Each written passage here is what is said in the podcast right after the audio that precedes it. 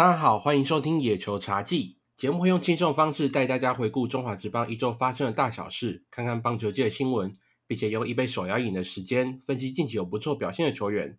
那就让我们一起来轻松喝茶听球吧！我是主持人炳哥，我是主持人阿俊。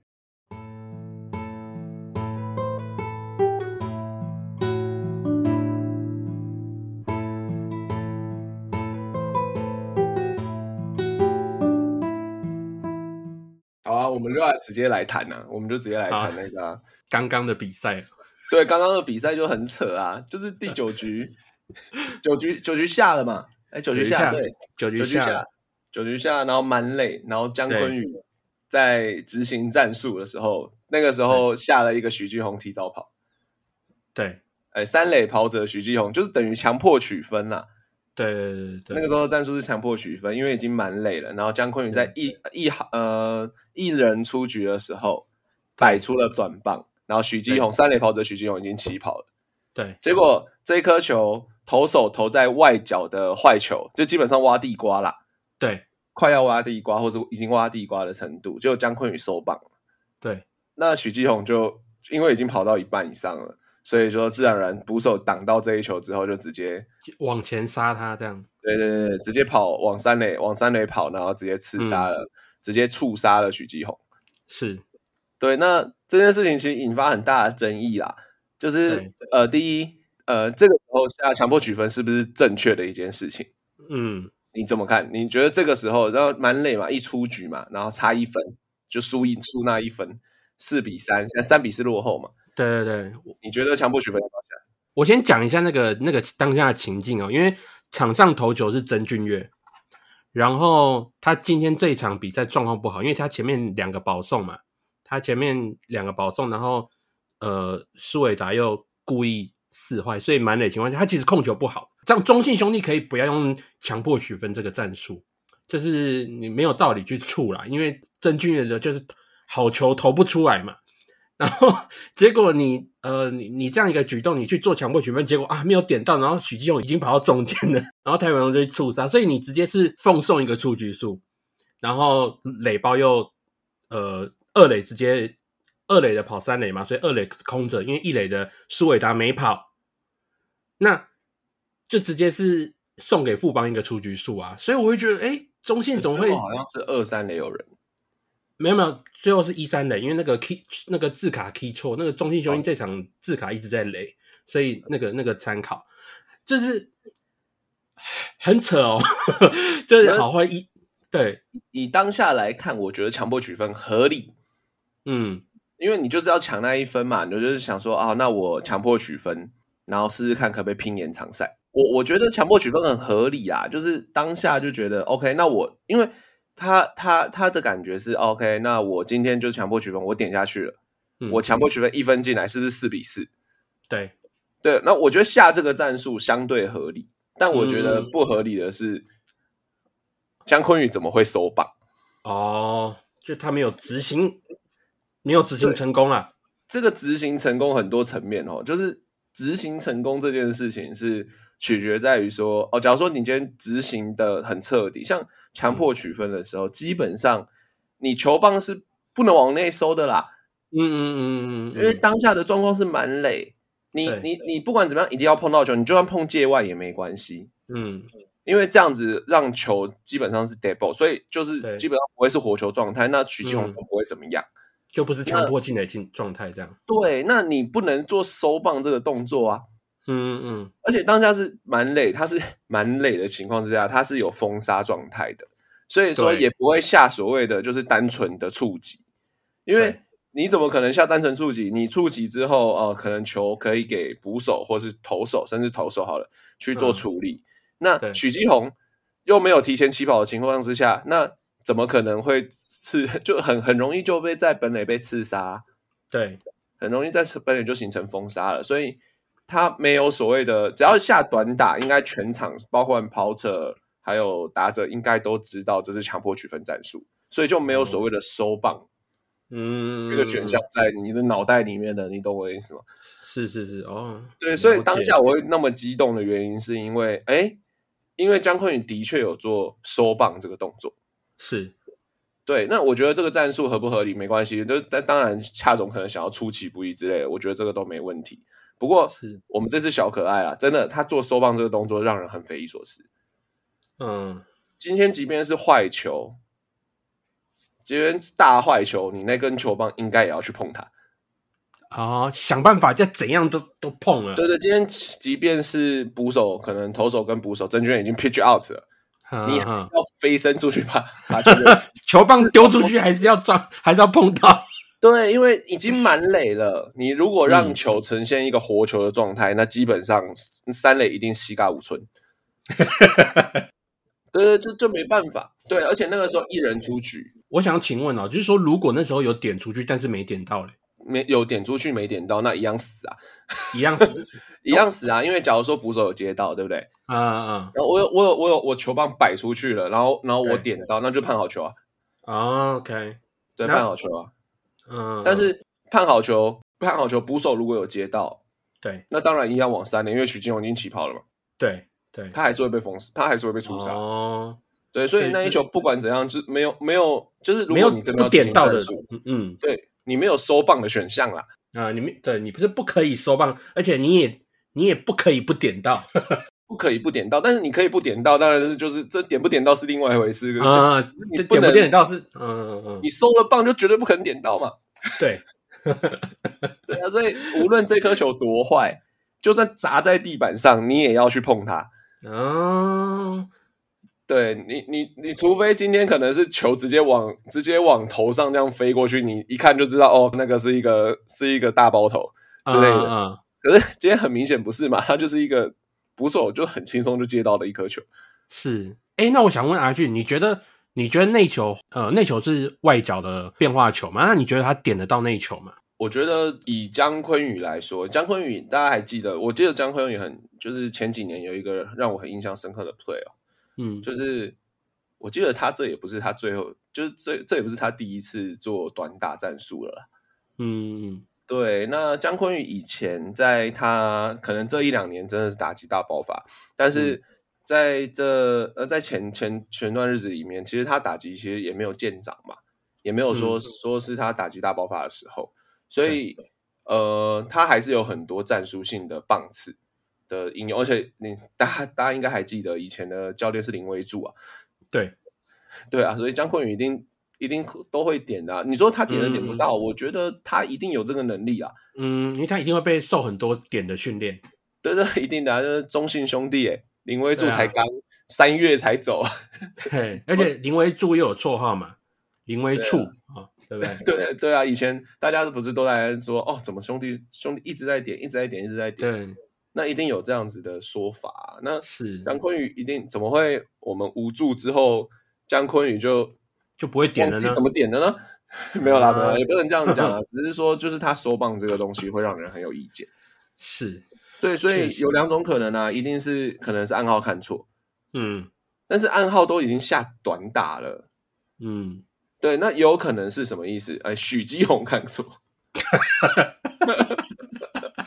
所以许继勇过去拍拍他拍谁啊？喜欢跨唔丢啦。有可能啊，就是一定有两方，一定有什么地方。所以如果说姜昆宇收棒是总教练示意的，假设啦，我们只是假设而已，假设嗯是总教练示意的，那许基宏就不应该跑。啊，那下这个战术可能就是我要吓吓对方，是是是我要吓吓对方说，哦，那我要赚坏球数，因为就像你说的嘛，曾君院其实他投保送嘛，他坏球率很高，对对，所以哦吓吓他，那许基宏就不应该跑。啊，所以这两种状况，一种就是姜昆宇背锅，一种是许继勇背锅。对，但是跑者，嗯，老实说啦，跑者看错其实有一点困难，我个人哦觉得对啊因为毕竟打击的话，你可能还要思考很多事情。其实两边都一样啦，进攻方要看错暗号这件事情常常发生。可是，可是，呃，这也是代表说他们在协调上面，或是暗号的处理上面，就是可能还要再精进啊。这是一个团队上面的，我不能说默契，不过是一个协调力的展现，这样子。真的，就看到，其实看到这一场比赛，也会让人想到说，如果是林威柱还在的话，哎，会不会这样做啊？这是一个一个令人呃可以去思考的一个点啊。就等一下就是中就是那个啊洲际那边大巴就直接开屏东了，很热嘛，就去屏东晒一晒嘛。哦，可怜的西，我想姜昆宇，你知道我对他印象哦，我对他印象就是西沙姜昆宇嘛。什么叫西沙？就是专门打打西院投手或者是西洋洋洋头的的这个封号，所以姜昆宇是有这个西沙姜昆宇的封号。那我我觉得他对曾俊岳，我觉得教练应该要参考这个这个这样的一个数据啦。就是说他打这个西院投手打的特别好，结果你让他触啊，我实在是我也我也是不懂。没有啦，那我觉得触是我我反而真的觉得触这个时候下触及就是一个 OK 的，是就是很出其不意啊，嗯嗯嗯，就是很出其不意，因为通常因为你像这样满垒，对，那你下呃你下触及你只有两个选项嘛，嗯。你只有两个选项，假如说哦触的好，嗯，那基本上就是往一垒送啊，对，回来一分这样子，对对对对，而且因为到处都是封杀状态。对，你要这样讲，到处都是封杀状态，所以最最理想的状况啊，就是对手背方最理想的状况，也是触及之后我就往三垒等，我就往三垒，呃呃，本垒可能来不及，嗯。本垒来不及，因为全部人提前起跑，嗯，那可能就是呃最应该这样讲，最保守的状态就是一垒的呃打者啦，打者往一垒跑的时候被封被被被封杀，就这样子，嗯嗯嗯。对，被刺杀，然后就就结束了。嗯。那可能接下来还是二三垒，两人出局，哎，兄弟还值得一拼，而且是满，而且是平手，不会输。嗯。对，所以我个人觉得，呃，下这个战术妙，这个时机点没有人想得到，OK，这个没问题，但是 就是执行的相当的一念之差的失败啊。嗯，就是一个失败的战术。对，无论是看错暗号还是记错什么东西，反正最近大家常常记错嘛。对对啊，嘛，因为像我们就 就顺便聊一下好了啦，好不好？这个统一这个邱志成在七月二十一号的时候，在九局下一人出局满垒的时候啊，他去接那个界外飞球，这样状况让三垒的人可以跑回来。那当下九局下，其实那时候乐天是落后一分的，结果你这样跑着跑回来，导致乐天跟统一是平手。所以那时候很多人就在想啊，邱志成你到底是记错出局数还是怎么样？我我先跟你复盘一下，我问一下当下的状况是什么？垒包状况，垒包状况就是一人出局满垒，一人出局满垒，然后守备方是守备方是统一啊，所以才会有邱志成。那邱志成在右外野，那这时候乐天的打者林红玉打出去，你有他看啊界外球，当时是统一七比六乐天，所以就是你就是差一分就被追平了嘛，对然后蛮累嘛，对，那怎么想都不会去接啊。这周看球，我我真的，如果听众听到这一段，就是因为我如果我们没有没有剪掉因为今天真的比较激动，因为今天、啊今天一直在重复这种，这一周看球真的让人真的是很 气。对，不只有一个，呃不只有一个，就是像我，像我可能没有说就是一定会看哪一支球队比赛，但是因为工作的关系，所以每一个球队的比赛都要看。但是看到这种 play，你就会 觉得 Oh my God！而且因为那个那球，我觉得弱点啊，主要是弱点，它是很界外球，对不是那种边边的，有没有？就是哦，我我分不清楚他到底应该是不是界外嗯嗯这件事情。只有一种可能性，就是邱志成当下没有意识到他是界外球。我跟你说，我去看邱志成的访问的新闻，邱志成说那个是本能反应，我我我觉得，我觉得这个可以哦。我我我这个理由是成，我我我可以接受，因为当下就是我就是没有在管他是不是界外球，啊，就是当下我球飞过来，我就是要去接嘛。拼命去接，嗯，对，但我完全忘记界外球不能接这件事情，而且我也没有去看垒，就是界外线，是，我没有看到线，我就是完全就是想要接这颗球。嗯，就是这一点我还觉得还可以成立，就是哦，我脑袋空白了，我我就是想要接他，就是我没有想到这个 play 不能接这样子，然后我是。觉得那个那个我觉得我可以接受，因为当下可能就是真的，因为情势也蛮紧张的，统一这个礼拜也打得蛮烂的，嗯，对啊，对，统一 统一这个礼拜打得也蛮烂的，那那那那他去接这颗球，他想要拼看看，因为邱志成这次打击不错嘛，他想要表现。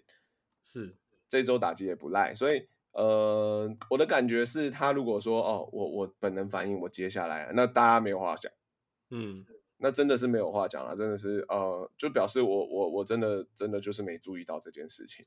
但如果有注意到这件事情，就知道现在是蛮累的人都不会去接他。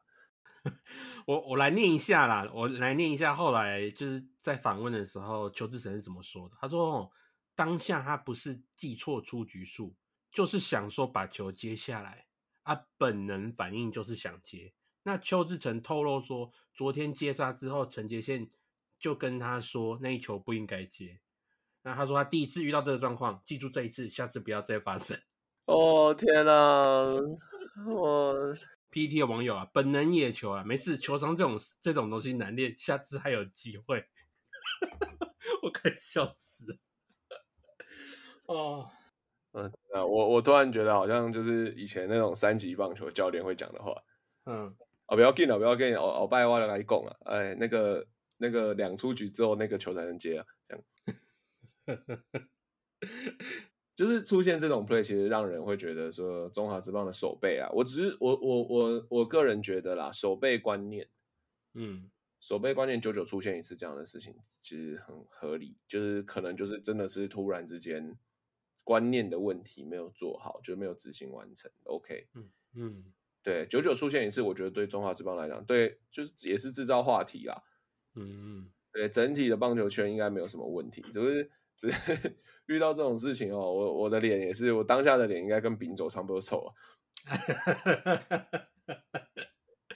哦，虽然我们只是球迷啊，但是真的是我觉得整个球迷大家全部傻眼，哎，你去接啊？哦哦，哦对，对对对对，林红玉莫名其妙赚了一个赚了一个打点，对阵了一个打点，然后最后当然我都退开喽，我都 退开了，对他退开了，他打出去了，我先退开哦，OK，嗯，然后啊，哎哎，我赚打点，你怎么会去接？对，没有在场没有任何人觉得，他会去接到那一球，以为他只是去演戏。对对对对，对在场连林红玉都觉得不会有人接那一球了。连林红玉都打打者本人哦，打者本人没有起跑，就表示他觉得不可不会不会了，没有这回事了对，，对他已经退开了。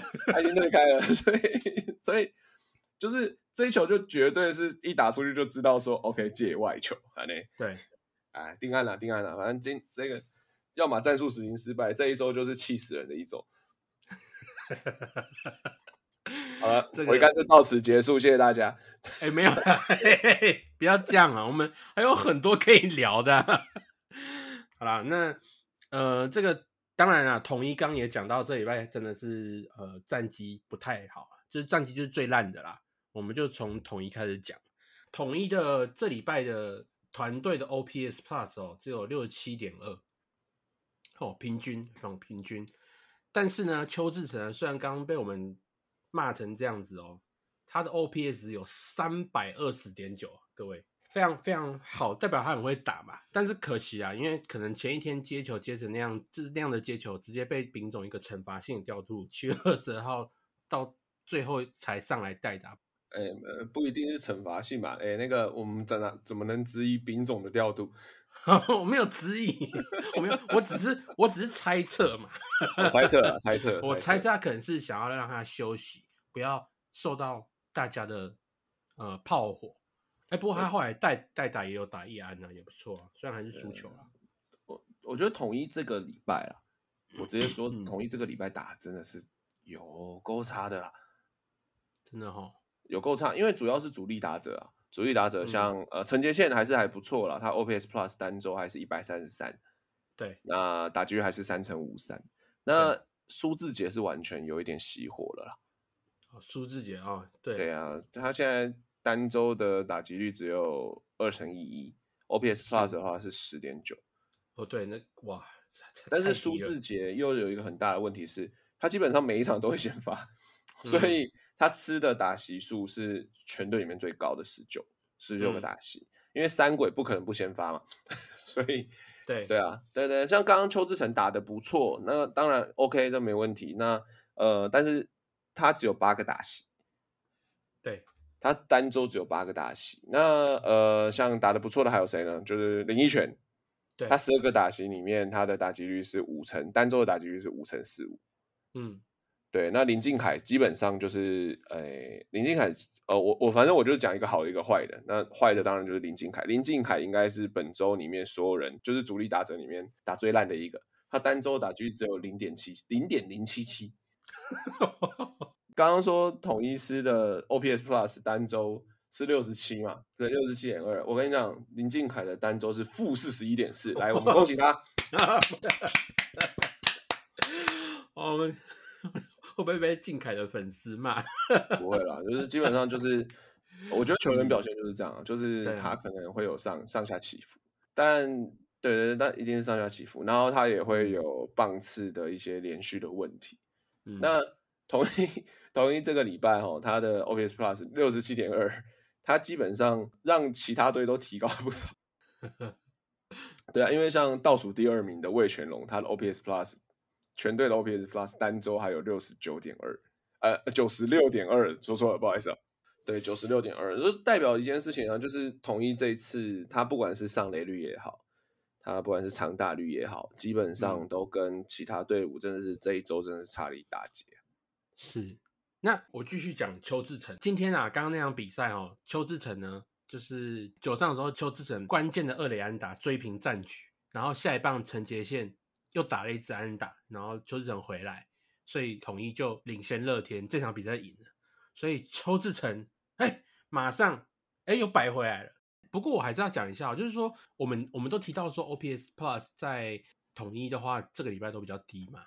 对可是你如果仔细去看他的比数，他其实还蛮会得分的诶，哦、就是除呃除了第一场哦，就是本周本周就是第一场面对中面对中信兄弟的时候没有得到任何一分就零分，可是他接下来他在礼拜五对乐天的时候是七比八，那礼拜六是四比十，那今天是五比四，其实感觉攻击没有很差，可是为什么 OPS 看起来这么糟糕？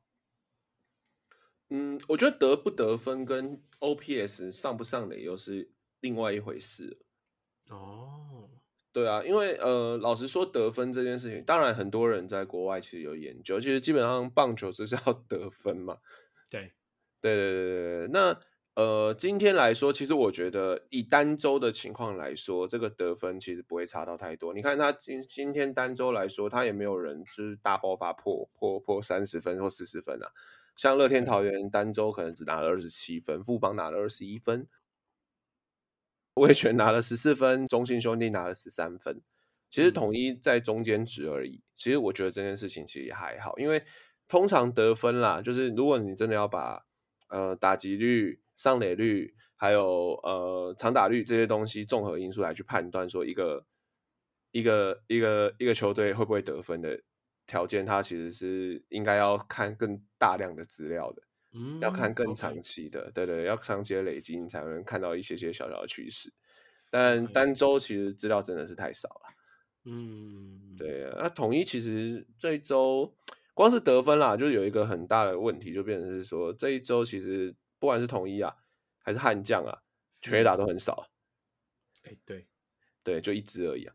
对，他们都各打一支，不会像乐天，乐天打疯啊，就单周五支全垒打啊，所以 得分自然高，这个也是有可能的。这样子，嗯，对啊，好，那这个其实统一今天这大家也知道他攻击的 OPS Plus 不好嘛，然后投手罗网传出好像有受伤的情形，啊，罗昂受伤了，真假的？对，罗昂罗昂受伤，他的那个手指、哦，他在那场先发比赛当中，他手去给人家碰一下那个球，然后就轻微的有可能有折到还是怎样，所以接下来统一的投手战力啊，可能会有点令人担心啊。再加上这几场他们又失那么多分，所以统一真的要好好加油。统一加油，OK。好，那刚讲到乐天的全垒打数很高嘛，这个礼拜打了五支，然后其中廖健夫个人就包办了两支，觉得好厉害哦，廖健富。强打少年啊，他真的好会打，你看到他上来几乎 很很少会没有打安打的。对，廖健富其实今年来说啦，嗯，廖健富今年来说，他的呃打击的能力是一定是展现出来了。我直接跟大家讲数据哈，然后大家今年的 OPS Plus 是一百七十七点四，嗯，对，其实都是名列前茅的一个成绩啊。那比较厉害的是，他其实基本上打击三围是一个很标准的三四五，嗯甚至长打率还更高，因为长打率已经接近快六了。所以嗯他三四五是什么意思呢？就是变成是说，呃，他的打打击有三成，上垒有四成，然后长打率有五成。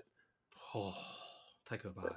他超可怕的啊！尤其是他的长打率的表现啊，我觉得这个东西他是一定可以去做呃去做分析的。我先直接跟大家讲说，廖建富今年的打击形态如何好了。他今嗯年的打击形态基本上就是往天空打，嗯，他没有在跟你开玩笑，就是直接往天空打。他的滚地球率只有三十五点一 percent，所以他的飞球率，他的飞球率有整整快要六十五 percent。太狂了。对，再加上他挥空率其实没有很高啦，大概十五 percent 而已，所以，嗯所以基本上来说，就是他就是一个很呃飞球型，然后又不太会被挥，就是不太会挥空，然嗯后就是抓准球就实际就打出去的一个打者，嗯，但他不是一个很容易轻易出棒的人哦。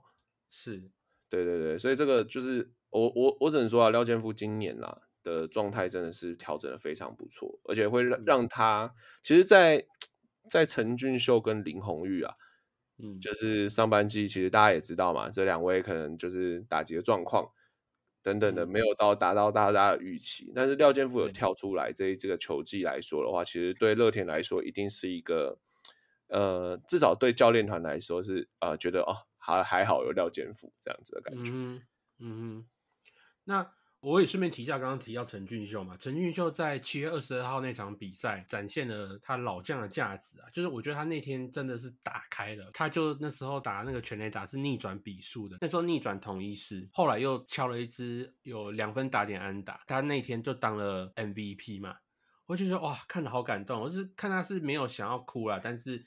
你就觉得说算是老将，然后上半季真的表现状况也不好，然后居然有这个机会可以上台，然后看他在那边跳舞这样子，我就觉得哇，那个画面是蛮温馨的，就是很恭喜俊秀。你是很很很少看到俊秀上来跳舞的，对啊，因为他已经很久没有在驻场拿 MVP。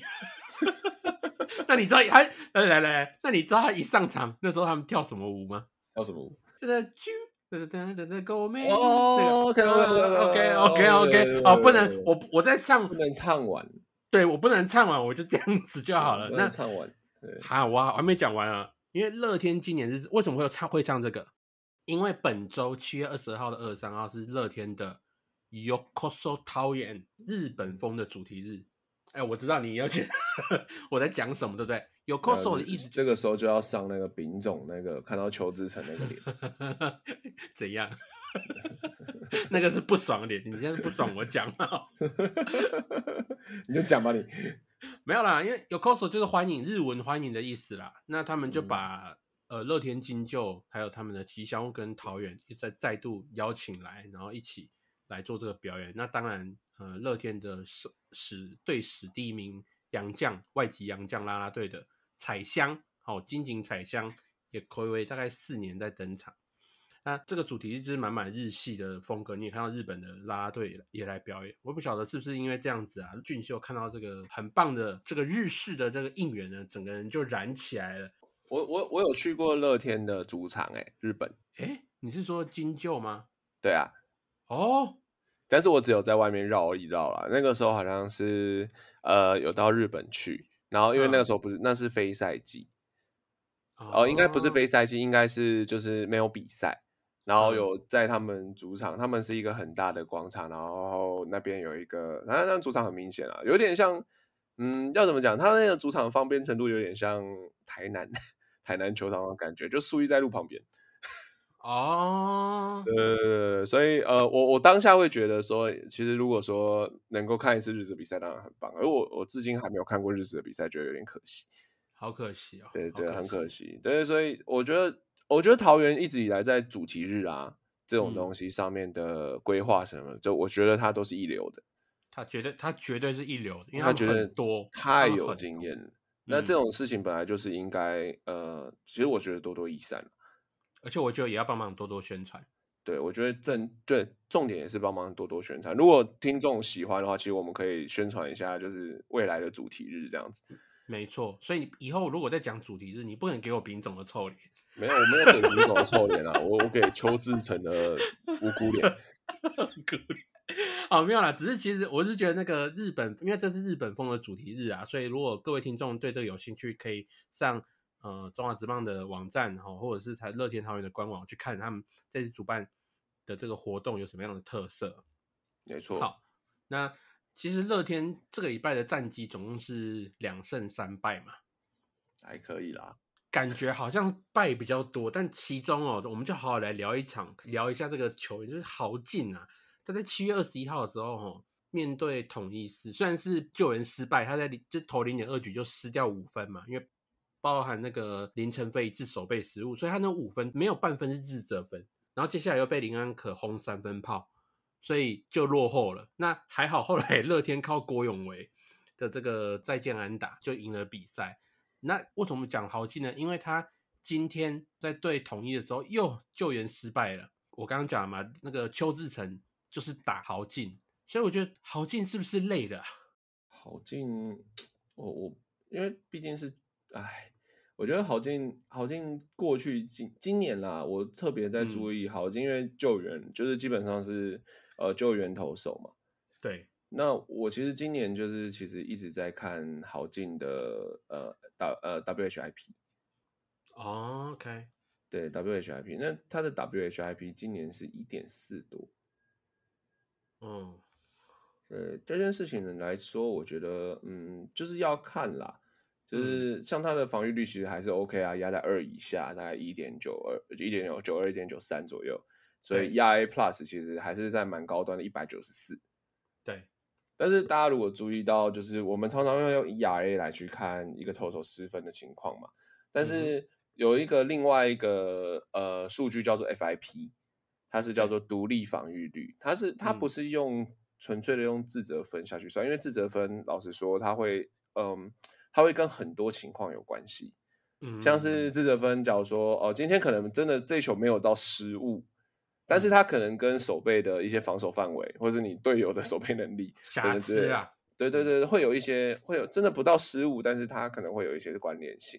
嗯，对。那当然，防御率这种东西很难，就是我我们传统传统数据跟进阶数据的呃派别里面会认为说，呃，防御率没办法完全的代表说投手的能力，就是投手能够控制比赛能力怎么样。嗯，所以所以才会发明了就是 FIP 这个数字。他纯粹考虑投手可能会呃能够掌控的情况，可能是被打全垒打、三振啊、保送这些东西。那这种东西，他他他就是把它计算出来，用公式，然后计算出一个独立防御率出来，去跟原本的防御率去做相对比较了。大家可以看得见到，就是今年呢，我用二零二三的数据，豪进的防御率虽然是一点九三，然后感觉二以下嘛还不错，但是它独立防御率到就是蛮高的，到三点九三，接近四。对，所以说就代表豪进今年掌控比赛的能力，其实相对来说就是呃没有到非常好。对对对对对，那再加上他的被每局每局送打折上去嘛，基本上是一点四，所以基本上每 就是身为一个终结者，你没有你没有把你基本上会每一局都至少会送一个打折上去，其实他基本上那个。呃，close 的那个概念就会变成，就是让人会觉得有一点、有点、有点开剧场，有点、有点害害怕这样。他就是变一个比较容易开剧场的投手。没错，尤其是在他的呃被上履率上面，就是被 OPS Plus 啦，我们直接讲被 OPS Plus 这件事情上面，可以看到是一百零八。哦，对，所以他是基本上以被打击率、被上垒率、被长打率来说。呃，他基本上是联盟平均之上，就是很高的意思啊。对，就表示压制力没有那么好了啦，这样子的感觉。对啊。好，下一个我们来看一下中信兄弟。虽然说我们刚刚开头就讲中信兄弟了，但是呃，还是要讲一下中信兄弟这一拜的战绩啊。中信兄弟玩水喽！哎，我跟你讲，刚刚你这么生气，对不对？嗯，我直接先跟你讲这一拜的这个主题日啊。这礼拜呢，中信兄弟的主题日叫做“百级冰棒 Aqua Planet 凉水季”的主题日。这个主题日，我跟你讲，已经停办两年了。办这个就对了嘛。对，那么热，而且我跟你讲哦，我跟你讲哦，你什么时候看过哈密有多视角？是上次是什么时候？台湾大赛没有没有，经典赛的时候了。哦，经典赛的时候，那有多视角吗？对不对？我跟你讲，多视角又回来了，就是为了凉水季嘛，没错凉水主题日。这好，除了多视角回来之外，还有就是我们的中信兄弟的不动王牌炸裂本人君君强势回归，这我一定要拍手。OK，Welcome back。哎、真的好久好久没有看到圈圈了，真的他啊，可能是太忙了。可能录节目吧，或者什么。对啊，对啊，就录节目，对然后哎，就回来，我看他都有好像变瘦了一圈呢。欢迎回来，看得有点欢迎回来。就是真的是很欢迎，而且一回来就是这种好、哦、水上乐园的主题日，非常棒，非常非常棒，非常棒。对，那这个主题日是什么特色呢？其实它有分哦，就是你有分湿区跟干区。那湿区就是你可以进去，然后你你都会被喷。那中信它主场会就是有这些水柱，然后会反正各种喷水。那只要画面有 take 到你的话，那各位的那些球迷啊，就会毫不留情的往你脸上啊、身上啊到处喷水，有的甚至还直接倒水桶，哦，就是蛮有趣的。那中场啊对，很凉，而且中场中场他们有玩一个小游戏，就有点像综艺节目，就是那个水盆你要戴眼罩，然后就是呃啦啦队哈，就比如说圈圈啊，他就先倒一罐一桶水在球迷身上，那球迷呢扛着那个脸盆要往后往后倒给下一位球迷，然后就是 看有没有人会就乱泼这样子。这个游戏还蛮有趣的，就是你你可能会不小心被泼到全身都湿。所以这个主题日我就觉得哇很棒，而且每个球迷都可以去拿那个百级冰棒这样子。那这礼拜还请到这个呃人气 YouTuber 啊品质哦来开球，那他开球的时候也是哇来一个那个什么空中的回旋踢，再把球开出去。然后再来就是我觉得很特别是，因为那个水柱嘛，现场水柱不是会到处喷吗？那时候兄弟在九局下半的时候要反攻的时候，哇，那个水珠到处喷，很有气势，然后再加上那个兄弟的那个呛子曲，什么哦哦哦哦哦哦哦，啊，不能唱了，再唱了，哦，就是非常有气势哎，你知道吗？就觉得哇，那个啊、好赞好赞啊！好，这礼拜的那个主题日冠军颁给中信。中信就是冠军。但我觉得这个凉水机真的很特别，因为现在夏天很热嘛，哦，对，真的是太热了，真的真的是很热，所以球迷嗯把球场当做一个水上乐园哦，大家都穿的嗯很像是要去水上乐园这样子的风风格，我觉得还蛮不错的。我觉得有机会真的是，呃，可以去体验看看。就是就是要有多一点这样子的创意的主题日啦。我觉得，，对这样球球迷才会想要进场，然后想要想要出出去玩，因为毕竟看球都进场看球就是来玩的，对，对，你看你来享受的。而且还可以怎样？这个这个还可以消气，你看多好啊！对不对没有问题。嗯，这真的是太酷了，所以我觉得凉水主题日 Aqua Planet 办得好。办得好，那中心还有什么要讲？你想要补充什么吗？没有，我们还没讲数据、欸，你知哦道吗？，我们 我们连我们连他战绩都还没讲，阿威，好好好，对不起，我们只在乎凉水 机。OK OK，对不起对不起，我我是我失职了，我失职了。好，那我们先讲一下，就是中信兄弟本周战绩是两胜两败哦。那本周第一胜是一比零对统一，这这场比赛对泰勒非常重要。对，泰勒非常重要。对他如果没有这样子的比赛，他是临时、欸这样会不会太？跳痛啊？因为我们刚刚突然还在群群强势回归，然后突然之间你又拉回来哦，对泰勒非常重要这种严肃的话题，你会不会觉得不太舒服？我、不会啊，我觉得很舒服啊。我觉得 事实的就是要有这种这种交交替互换的，对啊，啊、我们先恭喜泰勒啦，至少对啊应该不会马上马上马上遣返了。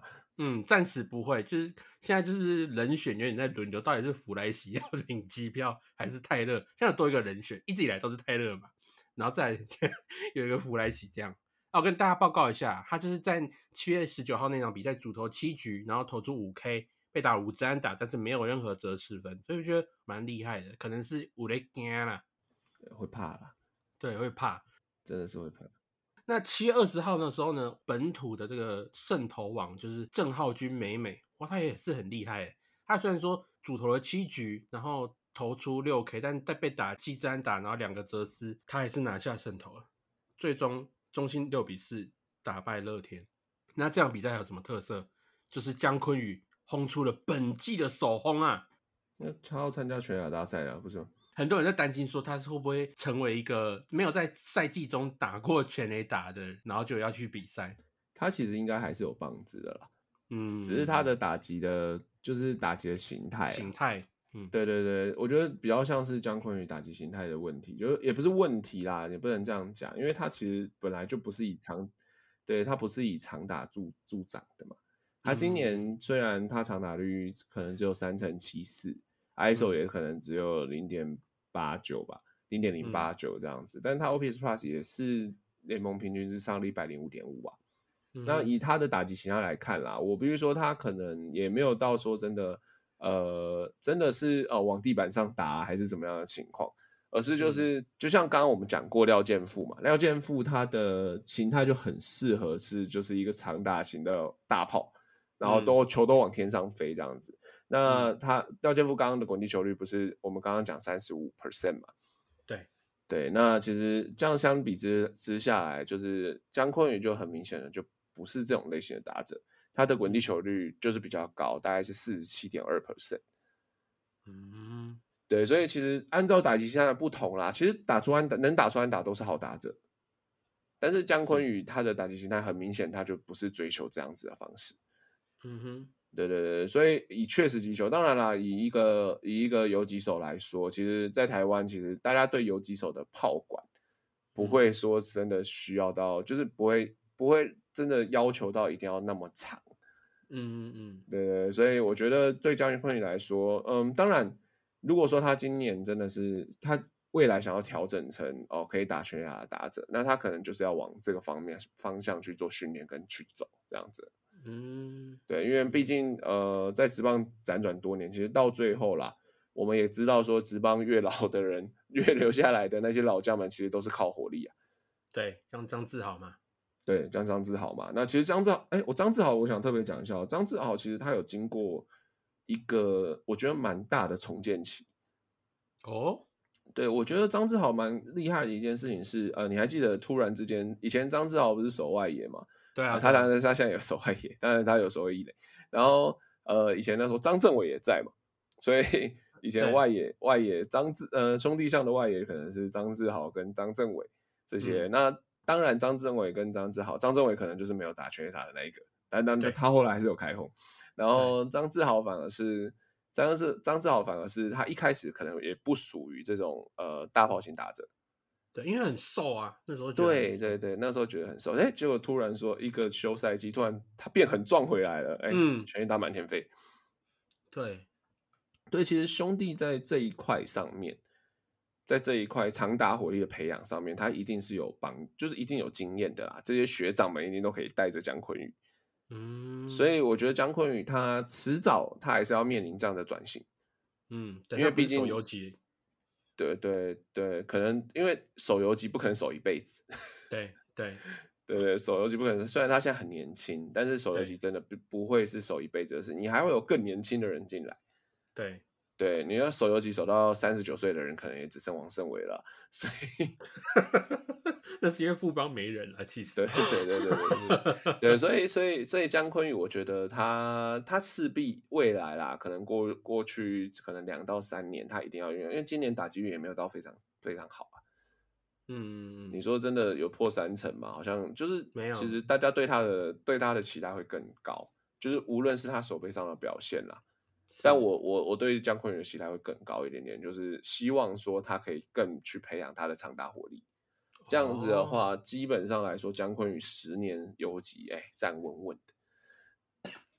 是，对，当然这是这是一定必经的路啦，就是职棒选手一定会，因为大家也其实我没有没有火力的打者到底怎么活下来，我其实老实讲，呃，随着年纪的增长，你守备能力一定会下滑了。嗯哼，对，这是我的看法。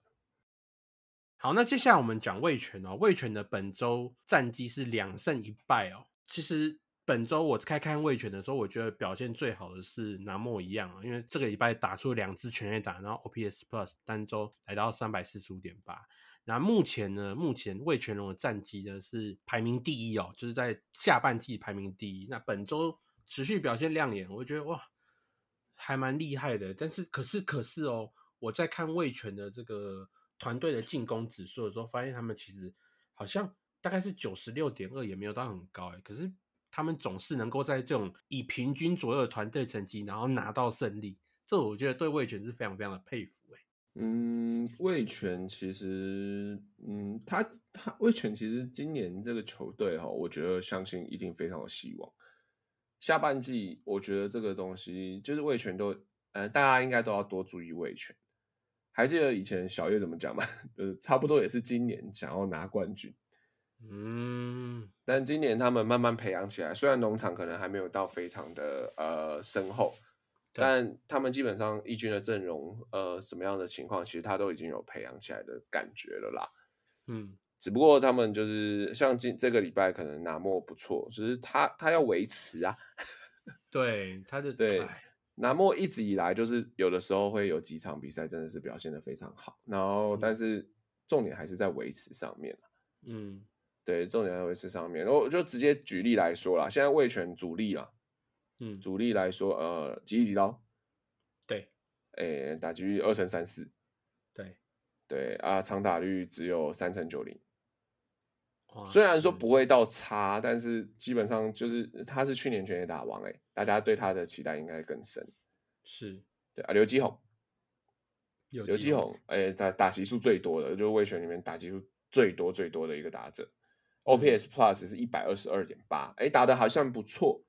但是大家会不会觉得说，哦，这个主力打者他的他的打他的 OPS Plus 应该要再更高一点点？嗯，对，因为大家想一想，就是基本上就主力来说啦，主力来说基本上就只有李凯威跟刘基宏，他们的 OPS Plus 有超过一百二的，基本上就这样而已。魏权就没有其他人 OPS Plus 超过一百二的。嗯。所以就是，虽然他们现在真的战绩还不错，可是我觉得这个这就是他们一个下班就要去追赶的问题，就是他们打线上面的安排。虽然现在看起来打线上面的安排可能还算合理，但是他们打线一定还要再有一个人大爆发会怎么样子？因为毕竟他们要挑战的可能是统一师，对，统统一师可是有 三鬼，那个 OPS Plus 已经不知道海放多少人，嗯。对对，所以这是魏权打线一个很大的问题是哦，他们可能就是大家都打的还算 OK，主力都打的还算不错，但是也没有不错到哪里去。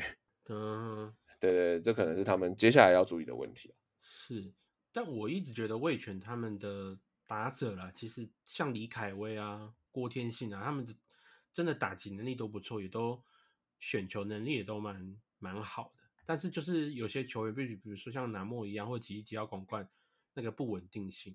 那刘基宏的话，其实刘基宏最近好像也没有表现很特别的出色。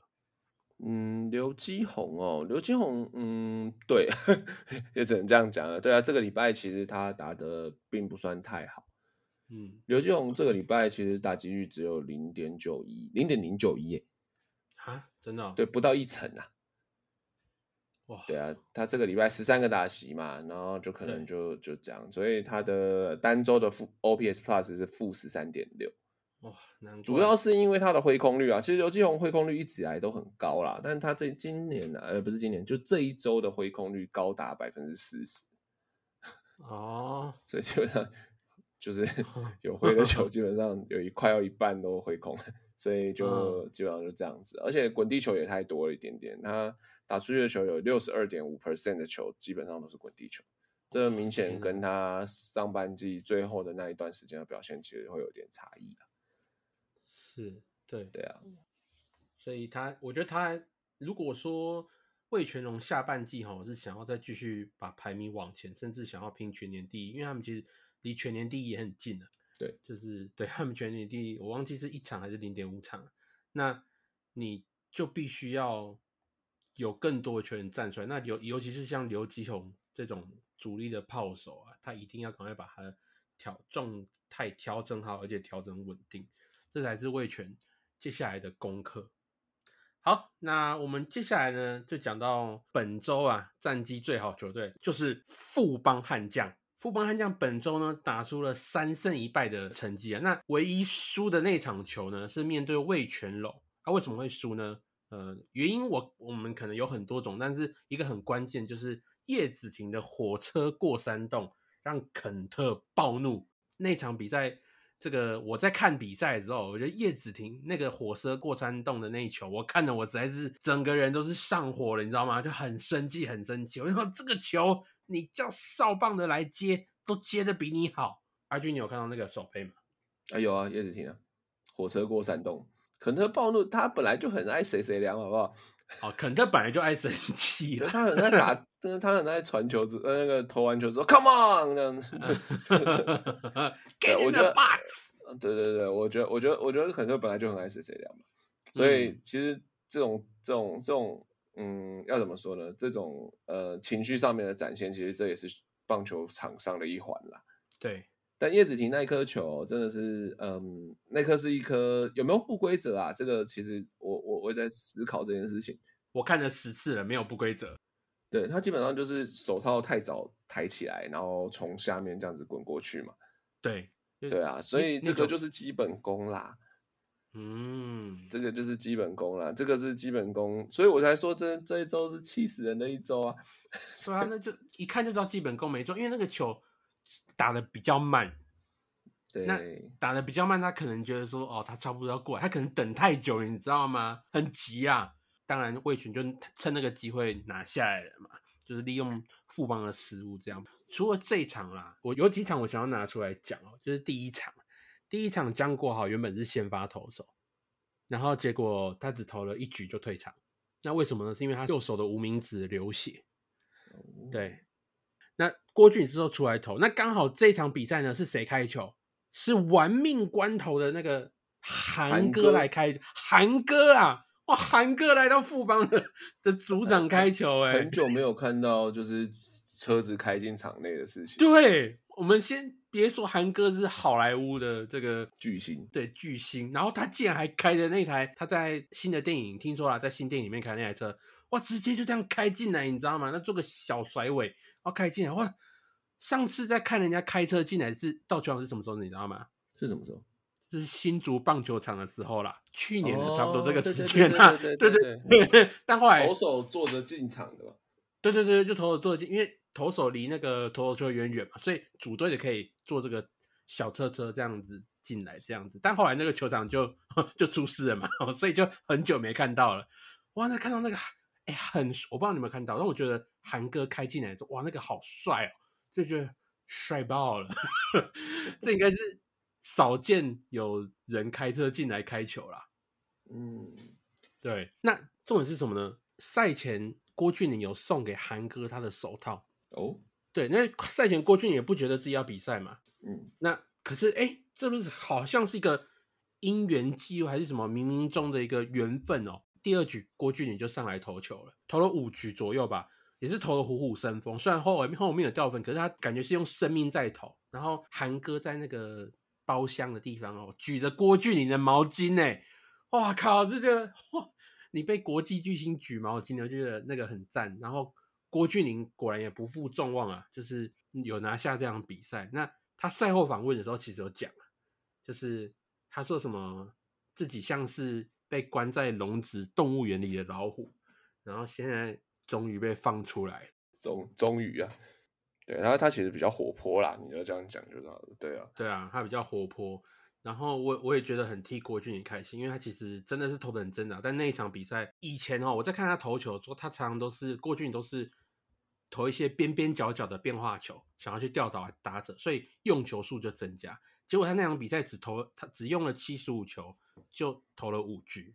那你就看到说郭俊霖那个用球数精简，该塞直球就直球，吹的就是一四八一四九这样的这个速度去吹哦。那也觉得替他感到高兴啊。不过呢，隔天呢，郭俊霖就下二军了，哦，老虎又被关回去笼子里了。哦，当然不是啦，因为你要让投手休息嘛，所以我相信这应该是球团一个合理的调度啦。嗯，对了，他我觉得这个调度其实也相对合理啊，就是变成是说，呃，看怎么样子，因为我觉得阵容调度什么其实很正常了，就是我们只能说期待郭俊下一次上场是什么时候。嗯，对啊，对啊，对啊，所以 OK 啦，这个还行，就很高兴郭郭俊应该开心。那郭俊今年呐，其实老实讲，ERA 真的是偏高啊。嗯嗯嗯，对啊，所以如果怎么看都觉得是偏蛮高的。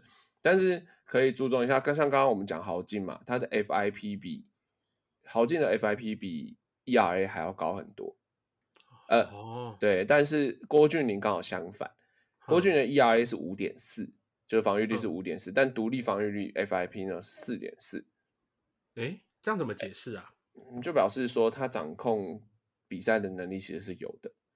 那他可哦能他的自责分多了一点的原因，可能是在于不是他的问题这样的感觉。啊，对问天呐，呃，问天，对对，有可能小问天一下下，因为他们其实郭俊宇跟郝静他的 WHIP 应该都差不多一点四左右，这是他慢慢要去做调整的地方啦。就是基本上初赛这种事情哦、就是、呃，当然他可以一次好两次好，但是其实直棒最需要的，因为这是一个很长的赛季，最需要就是稳定性。是对，所以这也是郭俊霖未来可能他要去，他要去认真的去呃呃去训练的一个地方，这样子。嗯哼，就是希望他可以减少用球数的使用，然后去减少那种想要丢边边角角。因为我不晓得是不是因为也许受到日式的那种观念，就是要求控要控到那个地方，可是他控球又不是特别的厉害，所以多多少少就影响到他的使球数的使用量，那也影响到吃局数的能力。